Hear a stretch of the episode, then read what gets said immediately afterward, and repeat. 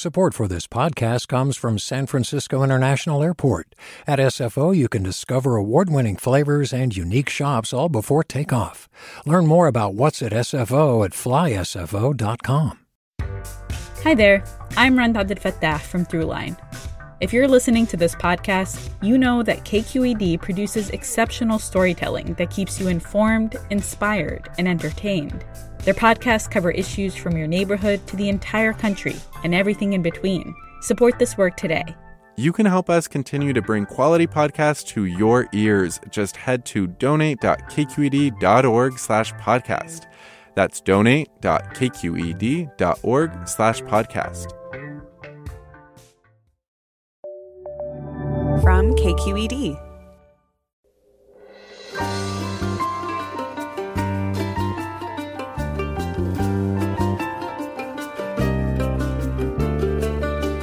From KQED in San Francisco, I'm Alexis Madrigal. Listen, I know San Francisco is a single city sticking out there in our beautiful bay, but any honest reading of this place also indicates that San Francisco is the center of a much bigger, broader region. For more than 150 years, people from up in the Delta to far south of the official city boundaries have needed to get up to and around the City of Hills.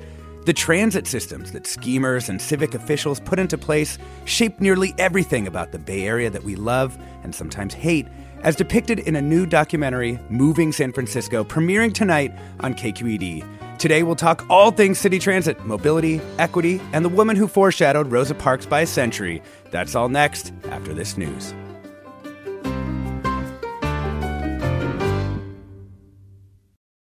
Welcome to Forum. I'm Alexis Madrigal. As the author Gary Kamiya tells us in the new documentary Moving San Francisco, at its peak in the pre Bay Bridge 20th century, the ferry building was the second busiest transit station in the world, trailing only London's Charing Crossing. As that indicates, San Francisco has long been a crossroads of its region, of California, of the United States, and really of the entire globe. The systems that were developed to move people around shape this place in ways that are so deep, it's hard to see them. So, we have a panel for you today to excavate the undergirding of this region and reveal the hidden guide wires of the San Francisco Bay Area. Joining us now is Peter Stein, the co director, producer, and writer of Moving San Francisco. Welcome to the show, Peter. It's great to be here. Nice to see you. Nice to hear you, Alex. Yes. we'll see each other someday. Yeah. Uh, we're also joined by Gary Kamiya, the host of Moving San Francisco. He's also the author of Cool Gray City of Love 49 Views of San Francisco and Spirits of San Francisco Voyages Through the Unknown City. Welcome to the show, Gary. It's good to be here. Thanks. Yeah, great to hear from you. And we're also joined by Jeffrey Tumlin, Director of Transportation for the San Francisco Municipal Transportation Agency, or SFMTA, and also uh, a, a, major part of this big documentary. Welcome to the show, Jeffrey. Thank you. Good morning. Um, Jeffrey, I want to start uh, with a cut from the documentary that features you. Let's uh, let's just listen in. But from the get-go, the streets of San Francisco laid out by early engineers in a rational grid, have been at war with the landscape. Part of the magic of San Francisco is the absurdity of applying an orthogonal grid atop crazy topography. So, Jeffrey, tell me what you meant by this this magic and this absurdity of applying an orthogonal grid atop crazy topography. Well, San Francisco was laid out so quickly just before its biggest boom, and nobody really had any time to lay out a rational street system. So uh, Jasper O'Farrell, who was 26 years old at the time, just applied straight streets across the city's topography. And the result of that is the continual unexpected surprise of these long vistas down to the water, through the fog, across the bay. It's, you know, wandering around San Francisco on foot it's always unexpectedly breathtaking. And we owe that to surveying sloppiness uh, in the you know early 19th century. Wait, so how would that normally have been done then? Like if it had been done in a more rational, less magical way, what would have happened? well, so normally you wouldn't have streets that run up 25% grades. Um, so rather than having streets that just bound over Telegraph Hill and up and over Nob Hill, you'd follow the contours you know, streets in cities evolve typically really slowly, following literally cattle tracks. Um, and we have one example of that, which is Columbus Avenue. But for the most part, the streets of San Francisco just completely ignore the reality of the city. Uh, I love Columbus Avenue, so that really reinforces that that for me. Um, Jeffrey Stein, you know, any visitor to San Francisco can take a look at a map for 30 seconds and know that Market Street is special without necessarily uh, knowing why. Do you do you yourself also, you know, having made this, do you just see Market Street as as uh, an amazing part of the the city? Um, well, I, I, think what's this is this is Peter Stein, and, and I I want to uh, say that um, uh, just as a compliment Peter, to my, my, colleague. No, it's fine. Uh, Jeff, Jeff, Jeffrey Tumlin, who not only runs a major agency in San Francisco, but is an amazing historian of San Francisco transit as well. Um, when my my colleague Jim Yeager and I set out to to make the film, um, we we did feel that it's not just about um, the transit systems and the you know the magical history of the cable cars and so forth, but it really we wanted to look very at the very um, underlying a grid of the San Francisco streets to figure out what is it that makes this city unusual. Um, so not only do we uh, take a look at that strange topography that um, has uh, seen a, this rational grid laid, laid on top of the of, of this terrain, um, but Market Street itself, which was um, designed by Jasper O'Farrell to uh, kind of reconcile two competing grids in the early part of the city. Um, one that goes basically north south, what we now think of as sort of downtown uh, and the marina, and one that goes uh, sort of diagonal, orthogonal to that, um, south of Market. And Jasper O'Farrell laid out this enormous 120 foot wide boulevard in a city that was still um, basically, as, as one of our subjects says in the film, alley, uh, alleys and tiny streets and uh, the the development of Market Street um, as a major boulevard was um, transformative in the future of what we think of now as the entire downtown. It's a very long run. Um, it's a gentle grade. And as Jeff Tumlin states in the film, the that long run and that gentle grade has determined the almost all of the um, development patterns of of the city. And that was one of the sort of where, where the major neighborhoods are, where the streetcar lines go that radiate from Market Street, where we ended up putting BART and Muni underground. Um, and now, in this latest experiment, where we have now barred vehicles from, from uh, other than uh, sort of you know co- commercial and transit vehicles, but barred private vehicles from using Market Street um, in the downtown area. Market Street becomes this kind of um, proving ground for what it means to move people effectively and efficiently around the city. And that's what we try to do in the film is try to peel back some of those taken for granted layers and say, well, how did we get here? And what does it mean for how people use a city? Yeah, and it works. I mean, it's. I've always wondered why Market Street worked exactly the way that it did, and that explanation of sort of uh, rectifying the two grids and also the the grading of that particular street, and, and suddenly the whole city's uh, infrastructure is kind of revealed. Um, Gary Kamiya, I want to uh, play a cut of you in the cable car barn, and the reason is. I feel like this is the other thing that people think of when they think of, of San Francisco transit. You know, they think like, oh, these this amazing technology. So let's uh, let's listen in to a, a cut from the documentary "Moving San Francisco." This is the powerhouse of the San Francisco cable car barn, the heart and soul of the system. This system is an intricate Rube Goldberg like contraption with 2,400 moving parts and ample opportunity for things to go wrong. They really have, have mastered a 19th century technology that is essentially unchanged since Andrew Hallidie invented it in 1873. Oh man, so many interesting things that you said in just a 30 second cut there. Um, but first, is it fair to say that cable cars are your favorite form of San Francisco transit?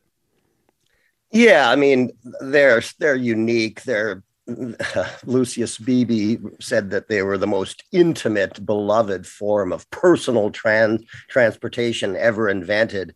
Um, they're they're magical, they're, even though they're a cliche and they're almost become sort of a postcard image of San Francisco.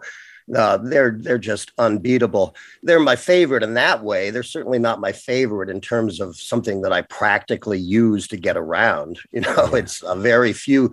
There's a few people uh, San Franciscan residents who take the California Street line, who live in Pacific Heights and go down to downtown to work, that's probably one of the few lines that actually functions practically if you're a San Franciscan. Otherwise, you take them as a extremely expensive local transit thrill ride. You know, it's almost a, a Disneyland kind of experience. But no, they're they're they're wonderful.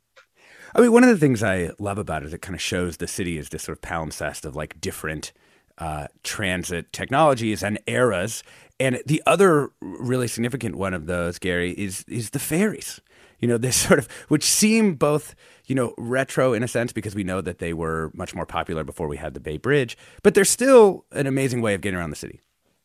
Oh, absolutely. And I think any anyone who wasn't, you know, around in the 1930s and 40s and even earlier in their heyday can't help but feel a great uh, nostalgia and a sense of regret that you know you weren't around when they were the way that you came to what at that time was called the front door. The embarcadero which was called east street was called san francisco's front door. That was the way you came into the city was by water. And uh, people made lifelong friends on the ferries. They really fell in love with that mode of coming into San Francisco, and millions of people did it. So it they uh, and there's still an incredibly wonderful way to get around, and it puts you in touch with the Bay, the dominant you know geographical feature of San Francisco. So. Uh, you know, I'd love to see the ferries get even more robust. They're a wonderful way of moving around. You know, Jeffrey Tumlin, sometimes it seems as if the transit system that we ended up with was somewhat inevitable, you know, as a result of technological change or the city's growth. Do you do you see it that way? Or do you think that the, the, the system we ended up with was sort of more or less accidental? Well, I think it's a combination of, of fortuitous accident and good planning. Um, but it's also a combination of that tight relationship between land use and transit every single neighborhood commercial district in San Francisco is there because that's where the streetcars or cable cars used to run. And so the land use pattern of the city reinforces the underlying pattern of historic transit expansion. Yeah. Um, you know, Peter Stein, one of the big issues raised by your film is, is exactly this this kind of real estate transit nexus. As we go into the break, what do you think you learned from making this documentary about that nexus, that relationship?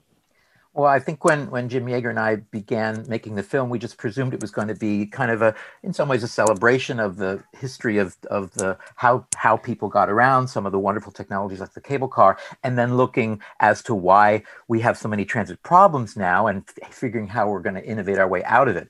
But what we learned quickly was, in fact, that transit didn't really respond to the needs of the city. Transit caused the needs the needs of the city. Tra- uh, the, uh, the fact that cable car lines and streetcar lines were privately owned, often by people who were developing um, great stretches of the city, meant that, in fact, the reason that we even have certain neighborhoods at all or certain commercial districts is because the transit was planned to go there.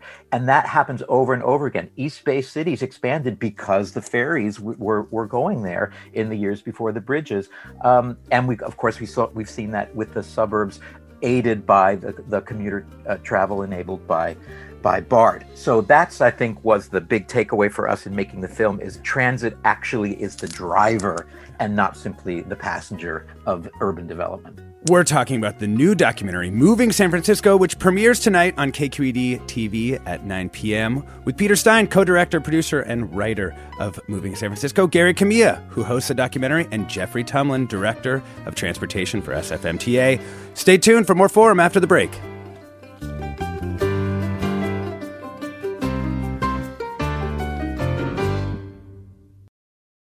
Support for Forum comes from San Francisco Opera. Set 10 years after a school shooting, the critically acclaimed opera Innocence takes us into a complex emotional journey where our understanding of innocence and guilt is constantly upended.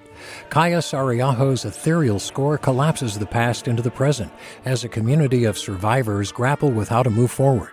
Don't miss the highly anticipated American premiere of Innocence, June 1st through 21st. Learn more at sfopera.com. We've all got those parts of our house where the internet just won't go. Well, if you had wall to wall Wi Fi from Xfinity, you could worry less about dead spots. Because with wall to wall Wi Fi from Xfinity, you get fast speeds, reliable connection in every room, and power for all of your devices, even when everyone's online. That's wall to wall Wi Fi only with Xfinity. Restrictions apply, not available in all areas, actual speeds vary. Welcome back to Forum. I'm Alexis Madrigal. We're talking about the new documentary, Moving San Francisco, about the city's past and present modes of transportation, with Peter Stein, co director, producer, and writer of Moving San Francisco, which premieres tonight on KQED at 9 p.m. We also have Gary Kamiya, who hosted the documentary. He's the author of Cool Gray City of Love 49 Views of San Francisco and Spirits of San Francisco Voyages Through the Unknown City. We're also joined by Jeffrey Tumlin, Director of Transportation with SF MTA. We want to know what questions do you have about San Francisco's transit history? And we're about to talk about some on the ground activism. And so we're curious were you involved with the so called freeway revolt? Or do you remember when they took down the Embarcadero Freeway or the Cypress uh, structure in West Oakland? Give us a call now, 866 733 6786. That's 866 733 6786. You can get in touch on Twitter and Facebook. We're at KQED Forum. Or you can email your questions or comments about San Francisco Transit to forum at kqed.org. So, uh, Peter Stein, I did want to ask you about sort of activism on the ground as this other sort of shaping factor, along with you know the city's topography, the technology that's available, the real estate speculators. How do you see that as sort of the you know grassroots or grass tops kind of um, activism shape in the city? Uh, it's a great question, and again, one that we sort of discovered as we did more of the research that um, transit has become um, a, a, battleground for uh, questions of social equity. And we think, of course, of Rosa Parks being the symbol of what it means to um, sort of stand up for your right to ride. Um, but we found this extraordinary story, for example, in the in the 1860s of a not so well known um, African American woman uh, in San Francisco, Mary Ellen Pleasant who 90 years before Rosa Parks actually sued a private trolley company uh, because she'd been thrown off of um, actually not one but two uh, different uh, streetcar lines, and she used the courts. Um, again, this is just in the years right after the Civil War had concluded uh, in San Francisco to uh, claim her right as a Black woman uh, to freely move about the city. So transit becomes this kind of proving ground over and over again for what it means for citizens to uh, be able to exercise their their rights to move about a city. Um, you mentioned well, Peter. Your, we actually have yeah, um, we have a cut uh, from your documentary about Mary Ellen Pleasant, this African American entrepreneur. One of the wildest things that the documentary points out is that she had actually uh, uh, amassed quite an empire in early San Francisco to the point where, in today's dollars, she was able to send a million dollars to John Brown, uh, the the radical abolitionist. A, a, totally fascinating story. So let's listen in on historian Aaliyah Dunn Salahuddin on uh, Pleasant story. This trial is significant for several reasons. One, she understands that her legitimacy as a black woman in the 1860s in San Francisco is not really enough to win the case. And this is not even about the money for Mary Ellen Pleasant. It's about setting a legal precedent, understanding that this case would set the tone for civil rights in the Bay Area and across the nation. So this is very strategic on her part and a part of a larger assault against racial injustice in San Francisco. Gary Kamiya, I feel like I think of you as the person who knows like everything about San Francisco history. did you did you know the Mary Ellen Pleasant story, and and uh, how can I get more recognition for this pretty remarkable uh, bit of activism and entrepreneurship? Yeah, I actually did did know about this story. Uh, a good friend of mine, Allison Lovejoy, who's a wonderful pianist and composer, actually wrote a song uh, based on Mary Ellen Pleasant's life, and with you know referring to this episode. And I'd studied her a little bit. She's an extremely interesting figure, very controversial. But yeah, I mean, she's it, she deserves to be much better known because, as Peter said, uh, this is groundbreaking stuff. 1866. I mean, this just wasn't happening. So, so she was an extraordinary human being and really deserves to uh, be much better known. Yeah. If I can Jeffrey, tell quickly, oops, oh, go ahead. I'm sorry. Just quickly add uh, sort of the, the, the the kicker to the to her lawsuit, while the California courts basically ruled in her favor and said, yeah, um, they threw you off because you were black and you can't do that. Um, she actually was smart enough to, to try to sue for damages. Literally, the term emotional distress was used in, in her in her lawsuit, and originally that was that was found in her favor. She was awarded five hundred dollars um, for the stress of being um, uh, discriminated against and uh, what was unfortunate was that when the trolley companies appealed the, the decision up to the California Supreme Court, of course, then all white men, um, they said, well, yeah, you shouldn't have been thrown off, but we don't think those damages are appropriate. So we're going to just ask the trolley companies to refund your fare since you were not mm-hmm. allowed to complete your ride. But no way is this special damages. And so it basically removed all the teeth from that ruling. And that wasn't rectified in California until 1893. And of course, not rectified uh, nationwide until the 1950s and 60s. Wow.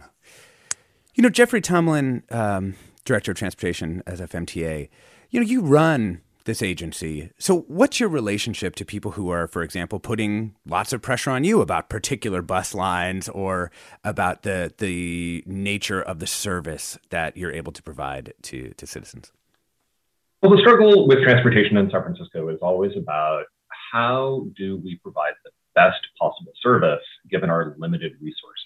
And that is particularly true now uh, as we face the worst financial crisis uh, in our agency's history and a widening structural deficit.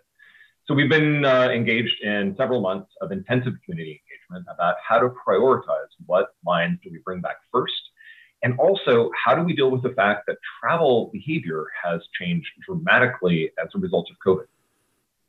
Yeah, um, you know. Peter Stein, want to talk a little bit about a diff- slightly different kind uh, of activism, the so-called freeway uh, revolt. And why don't you just set up sort of what was happening in San Francisco such that citizens had to sort of band together to say, actually, maybe we don't want freeways running throughout the entire city? Yeah, well, um, the, the, the whole nation was becoming uh, infatuated with the automobile and the independence um, that that granted, uh, and all of transit planning in the 18 in the 1930s, 40s, and 50s were all about making room in cities for um, the primacy of the automobile, um, and San Francisco uh, and the transit uh, planners built major bridges, which we love, uh, coming into the city. And um, then in the uh, I think it was 1950 or 1951, uh, revealed the uh, Trafficways Plan, which basically was designed to bring um, suburban commuters um, swiftly and easily to all parts of the city and revealed um, a, no fewer than 11 freeways planned to um, move across town around the Embarcadero through Glen Canyon Park out the panhandle, you name it, every neighborhood was going to be faced with um, a towering above ground structure to bring cars um, in and out of, of the city's corners. And San Francisco was among the very first cities to spark essentially a grassroots um, revolt to say, we think this is going to wreck our neighborhood. And that was the beginning of the freeway revolt movement um, in the mid to late 50s. Yeah. And then, you know, really seemed to get a, a lot of, of juice later on as freeways really started to come down. Yes. Um, what for, first? There's the effort to simply block freeways, uh, which did happen in the Panhandle uh, among activists there, and in Glen Park, which is the the freeway revolt that we happen to cover in the in the film. Um, a very different kind of movement has happened more recently, um, which is really trying to take a look at some of the inherent injustices, the the inequities in a whole a battery of transit planning, from where we've put freeways to where we've run uh, light rail lines and uh, c- commuter rail, um, because inevitably um, the communities with less voice, less power, um, BIPOC, uh, poorer communities um, have been subject to um, basically housing or being the sort of being overrun by the the transit systems that serve wealthier and usually wider communities. And so what what now has happened is that there's efforts to say we need to take these um, systems out Um, and it's it's a it's a new way of thinking about how we move forward equitably. One of the big um, the great examples of that has been what happened with Loma Prieta earthquake when the central freeway that ran right through Civic Center area was damaged and um, Hayes Valley, which had been covered up and shadowed, and anybody who was here before 1989 remembers both that and the Embarcadero Freeway as being, while tr- for transit, very convenient. Um, very sort of oppressive to the neighborhoods that they sliced through. And because of the earthquake damage, those freeways came down and quite literally sunlit um, these marvelous uh, areas of San Francisco. Yeah. Let's bring in caller Helen from San Carlos. Welcome to the show. Hi. Can you hear me? Yeah, sure can. Helen, go ahead. Great. Thanks. I want to speak to the comment that was just made about the freeways coming down. I have worked at the same job in Civic Center since 1986, and I was uh, I lived in San Francisco when I got the job, but I later moved to San Carlos, and I've been a commuter for decades.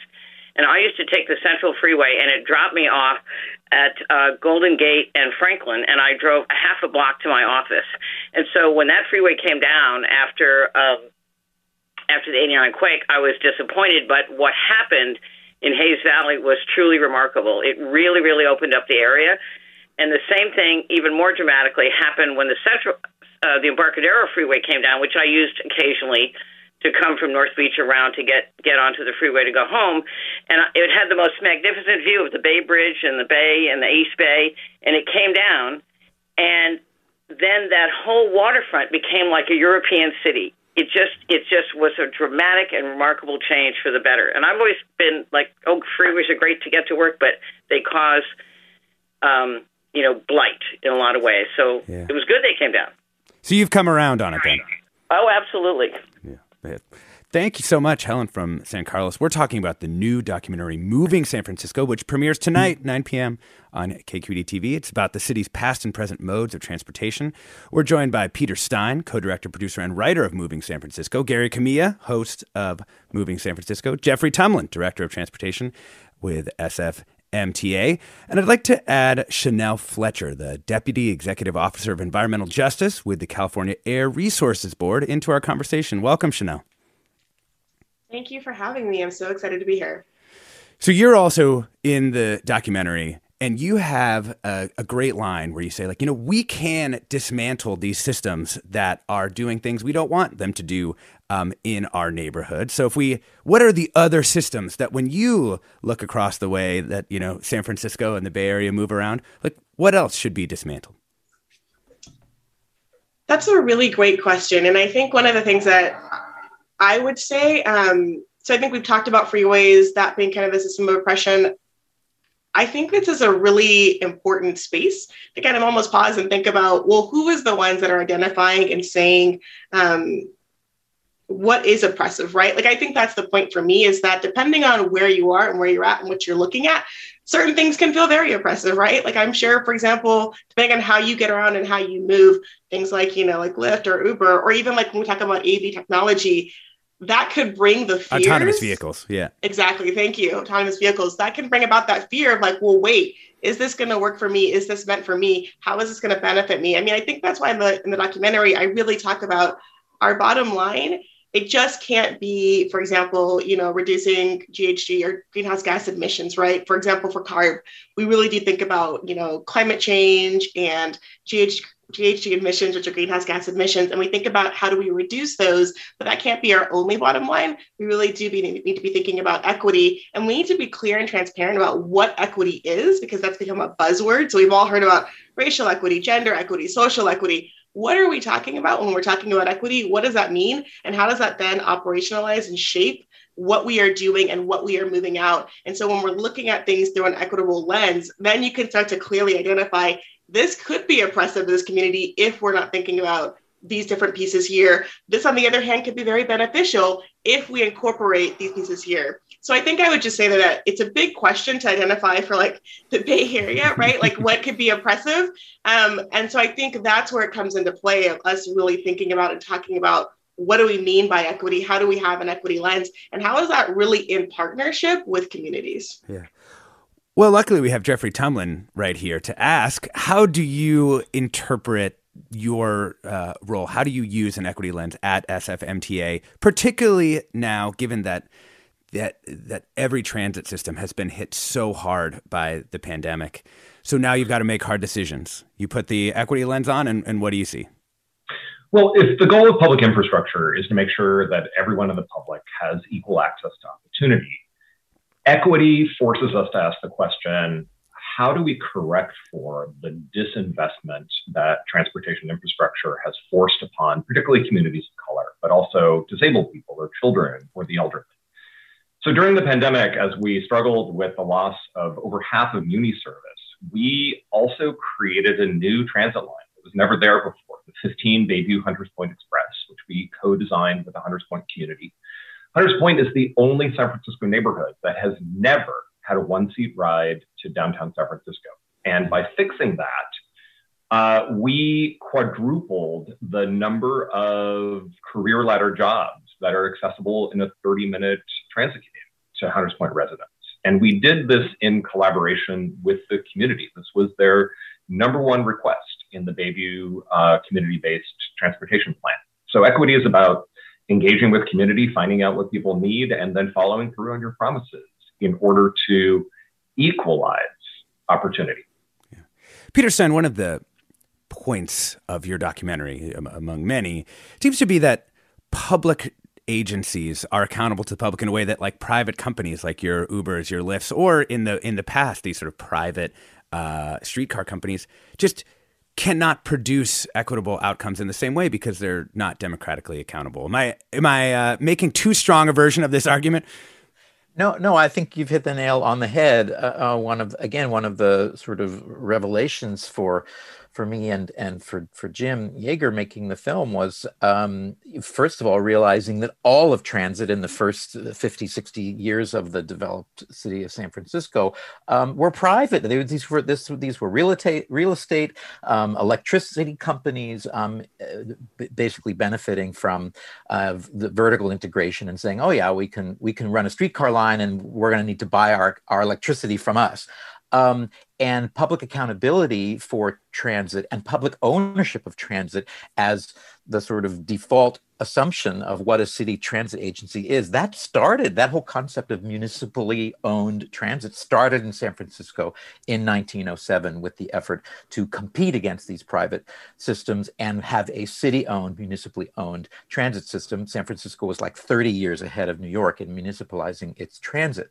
Um, that said, now what's so interesting is that there's no way that public agencies can do all of this by themselves. And so the era of public private partnership is that we're right we're right in the middle of it i mean we just had facebook sorry the the company formerly Meta. known as facebook um, invest a million dollars into sort of um, r&d about what a you know southern crossing bridge might look like because they as a private you know employer needed to figure out how our employees going to get to, to menlo park uh, and so there you've got a private company figuring out should we build the bridge which is really the private enterprise um, speculating into the public sector in a way that yeah, shades of the Bay Area Council of the mid-century, though. Too, yeah. We're we're talking yes. about the new documentary "Moving San Francisco" with the director, co-director, producer, and writer uh, Peter Stein, Gary Kamiya, who hosted it, Jeffrey Tumlin, Director of Transportation with SFMTA, and Chanel Fletcher, Deputy Executive Officer of Environmental Justice at the California Air Resources Board.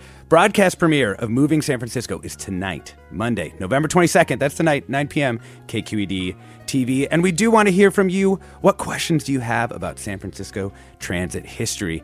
Give us a call now, 866 733 6786. That's 866 733 6786 and get in touch on Twitter and Facebook. We're at KQED Forum, or the emails forum at kqed.org. I'm Alexis Madrigal. Stay tuned for more after the break.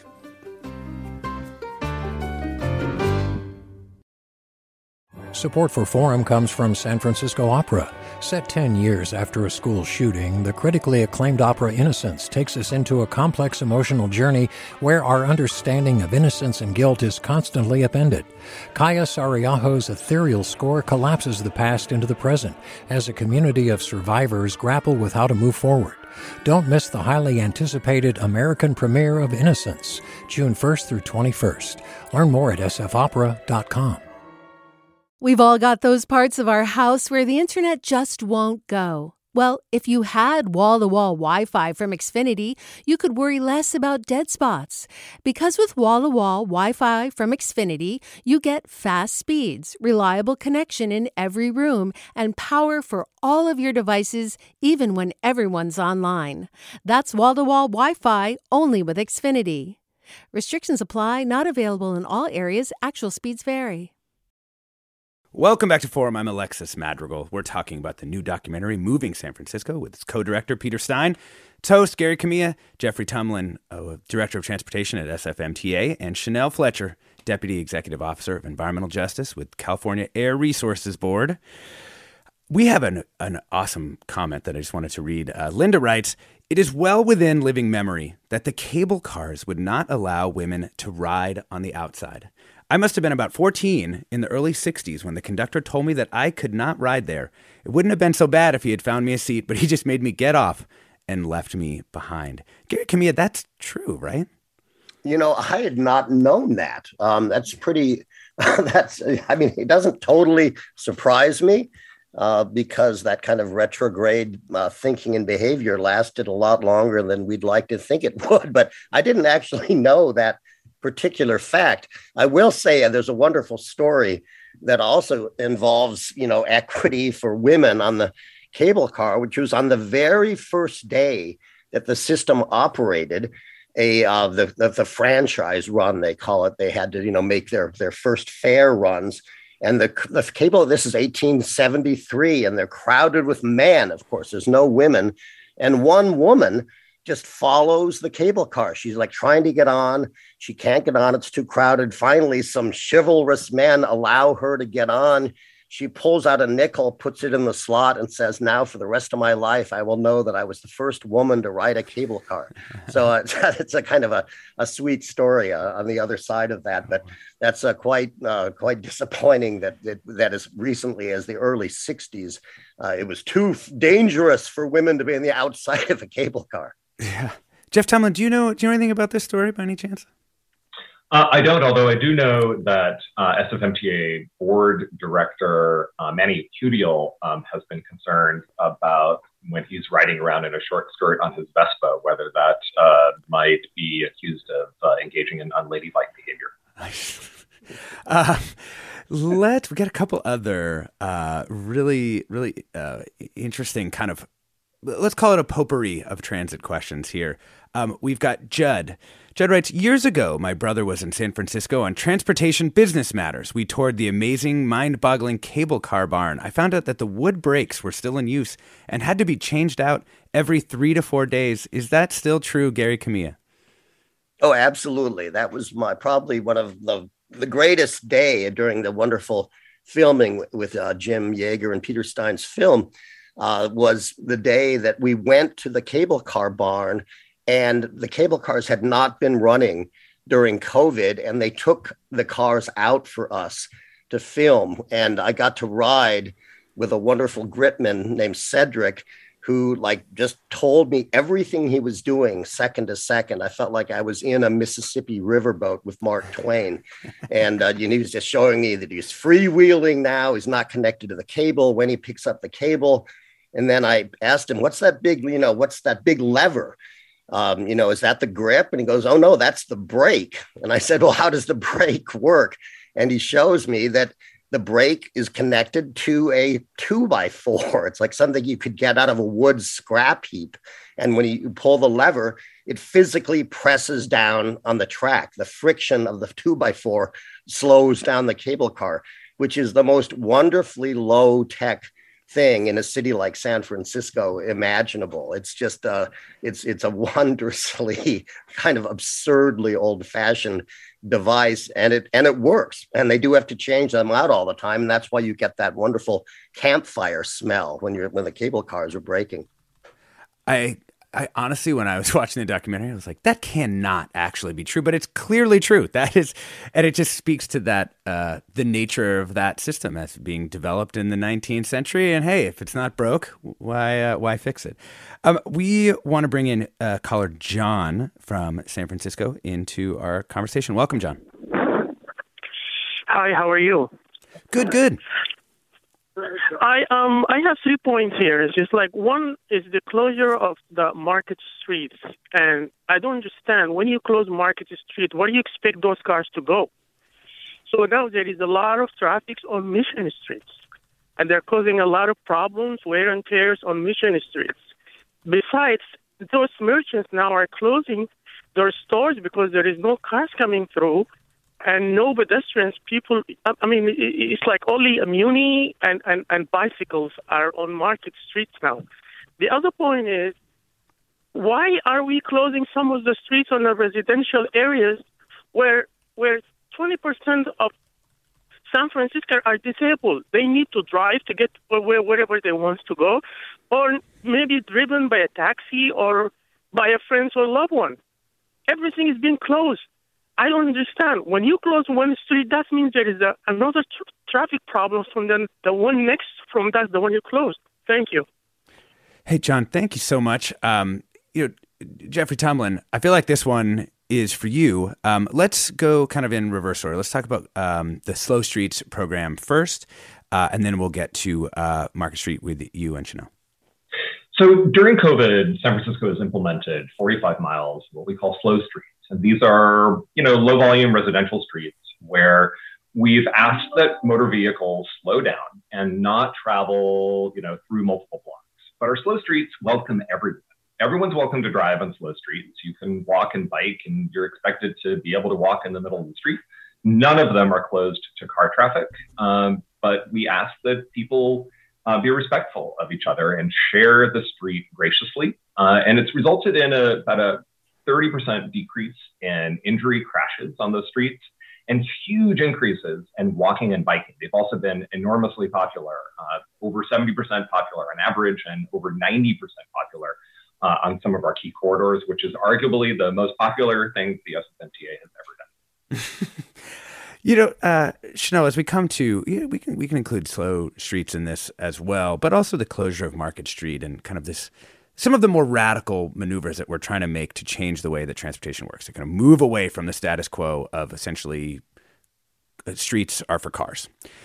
One of the hardest things, it's like we know that in the nearish future, that we're going to be energy constrained, we're going to be carbon constrained, and we know that we can't be dependent on individual automobiles, electric or not, autonomous or not.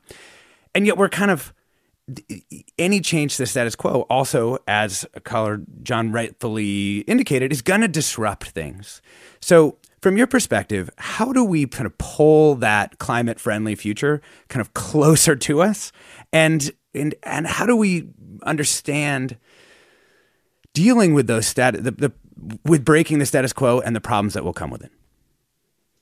This is a great question, and I and I love what this caller was discussing because I think we all feel frustration when change happens, right? So it's like, wait a second, I'm so used to taking this road to do this thing, and now you're changing it, you're disrupting it. What's the point? What's the purpose? And I think a previous caller had actually mentioned this, so I'm going to go back to her point where she had talked about, you know, I used to drive that freeway on Hayes Valley. I used to drive that freeway on the Embarcadero, right? And I was used to that. It, it made sense to me. You know, the commute, you know, it's fine. And then I think when they were removed, it was a shock, right? But then I think what we also saw, I mean, she literally said it's like now you have this beautiful, like European city in the middle of San Francisco that everyone can access, right? And I think it's the same thing for Hayes Valley. And so I think to me, it's always about pointing to the collective vision that we want to get to. And I think that is what is important here is that I think exactly as Jeffrey had said, we have to remember that streets are not just meant for cars. And that sometimes I think is a shock in and of itself, but streets are meant for us to be walking, we're meant to be biking, we're meant to be moving. And when we have that collective vision that, okay, we're not just building these kind of like streets and these roads for us to drive on and for us to get to point A to B, point A to point B, but for us actually to enjoy where we live, where we work, where we play, to actually take in like whether it's the waterfront, whether it's the playground. I mean, I think those are the things that everybody wants, right? Nobody nobody wants to have a street where you drive like 50 miles an hour and you're scared to walk with your kids on it, right? So I, I just think that that collective vision that's what we point to sustainability equity how do we all have access and what does that look like and mean and how do we shape that I think that's something that we have to keep in mind as we're making these radical changes. And that's what we need to be sharing with the public and know that like there probably will be frustration. And I think as we start to see the, the benefits of it, we're going to actually start to hearing people say, wow, I didn't think of it this way, but now I see it completely differently. Yeah. Let's bring in Peter from San Francisco into the conversation. Welcome, Peter. Yes. Thank you very much for this program. It sounds fascinating, especially how the neighborhoods bloom when the speed or the freeways go away. Uh, and we know speed kills from other uh. So, what's going on with Van Ness, which I think is a disaster? Uh, everything has been made for supposedly for speed. Uh, every single entry to tr- public transit is going to have to be on an island in the middle of a very busy, rapid highway, and then on top of it, they've got fast moving traffic literally inches away from pedestrians right along the curb. So how does how do you justify that in terms of the benefits that presumably would be lost as the street becomes pedestrian highly unfriendly. Yeah. Thanks, Peter from San Francisco. Uh, Jeffrey Tumlin, I think this one's for you. Yeah, so we're in the final stages of wrapping up the Van Ness Bus Rapid Transit Project, uh, which delivers a fast, frequent, and reliable north south transit line uh, across San Francisco. Uh, and we will share that with Golden Gate Transit for connections on into Marin and Sonoma counties. Um, so by moving the buses to the center, uh, we get buses not only out of traffic, but away from cars that are queuing to turn right. So the Van Ness project is really about uh, transit prioritization. Uh, and of course, the boarding islands uh, are in the center of the street, but uh, because of our real-time information, pedestrians who don't want to wait on the island that's protected by steel barriers, they can continue to wait at the curb and then just cross um, when the bus is coming. Uh, Peter Stein, Gary Kamiya, um, the uh, co-director and host, respectively, of Moving San Francisco, which uh, premieres tonight on KQED, 9 p.m.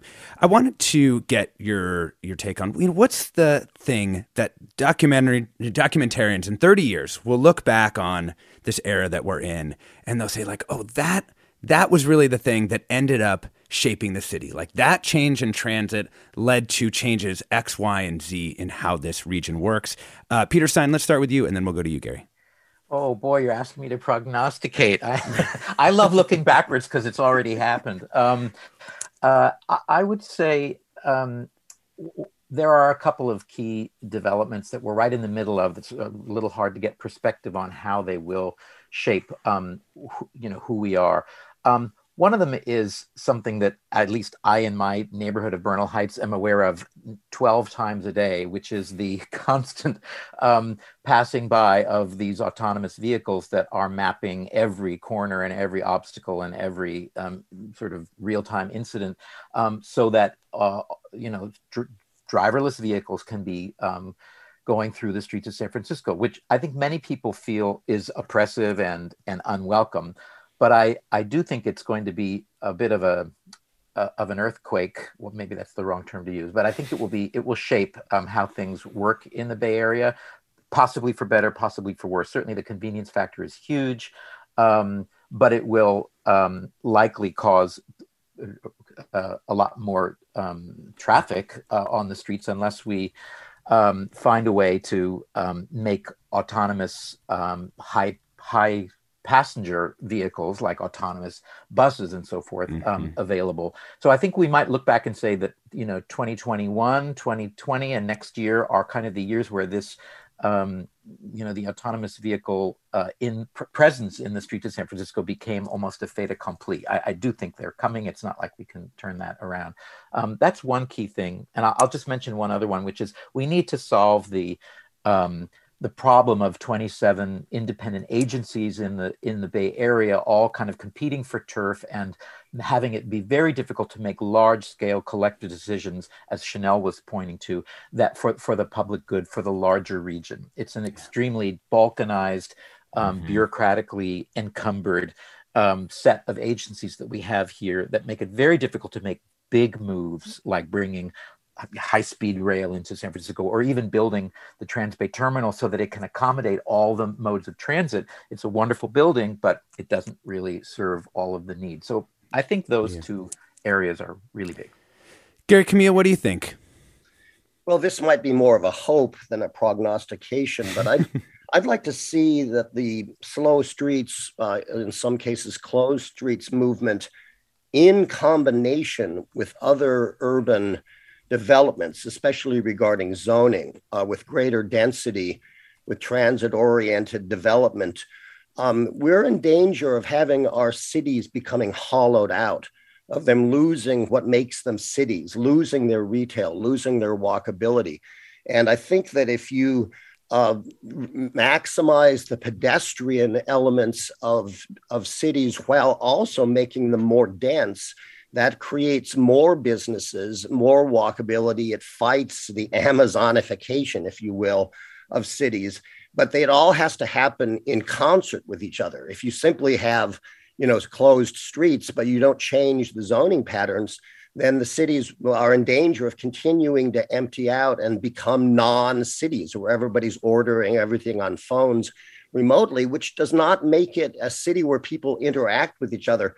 So I would say that combined with robust, with a combination of robust public transportation and as Peter uh, mentioned, you know, the driverless cars and even the Ubers and Lyfts, that that model is clearly here to stay as well, and it has its place, but it, it needs to complement a far more robust uh, public transit system and greater density in our cities. And then I think we'll hopefully make cities cities again.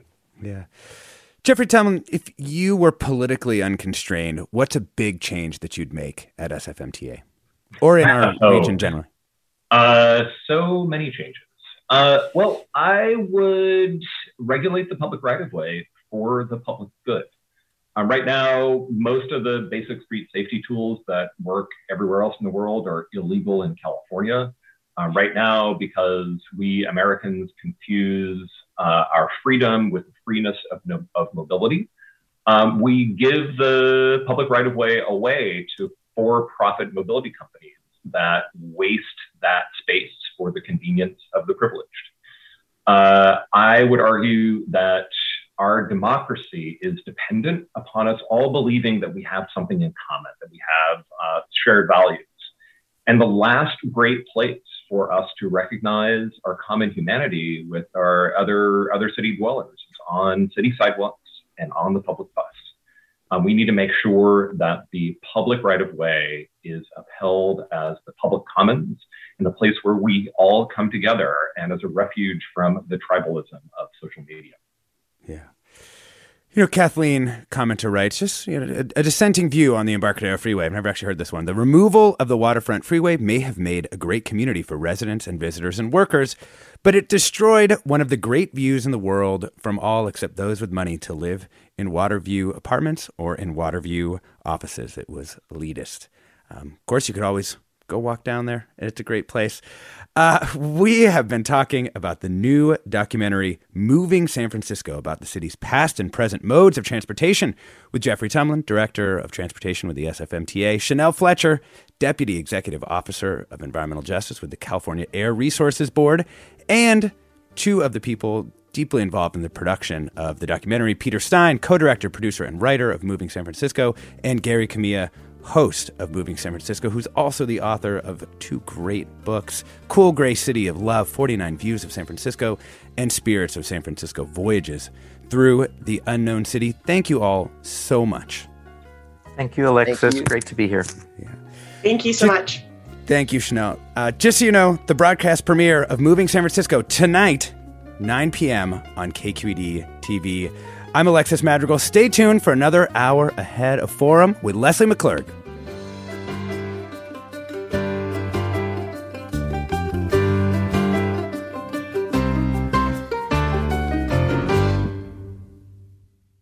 Funds for the production of Forum are provided by the members of KQED Public Radio, the Germanacos Foundation, the Generosity Foundation, and the Heising Simons Foundation. Support for Forum comes from San Francisco Opera. Set 10 years after a school shooting, the critically acclaimed opera Innocence takes us into a complex emotional journey where our understanding of innocence and guilt is constantly upended. Kaija Saariaho's ethereal score collapses the past into the present as a community of survivors grapple with how to move forward. Don't miss the highly anticipated American premiere of Innocence, June 1st through 21st. Learn more at sfopera.com. We've all got those parts of our house where the internet just won't go. Well, if you had wall to wall Wi Fi from Xfinity, you could worry less about dead spots. Because with wall to wall Wi Fi from Xfinity, you get fast speeds, reliable connection in every room, and power for all of your devices, even when everyone's online. That's wall to wall Wi Fi only with Xfinity. Restrictions apply, not available in all areas, actual speeds vary all over the country. We need to improve reading in Wisconsin. Schools are changing the way they teach reading. I'm calling for a renewed focus on literacy. We have gotten this wrong in New York and all across the nation. And it's happening because of a podcast. I think your podcast has changed my life. And I'm going to share this podcast with everyone I meet. Sold a Story investigates how teaching kids to read went wrong. New episodes of Sold a Story are available now.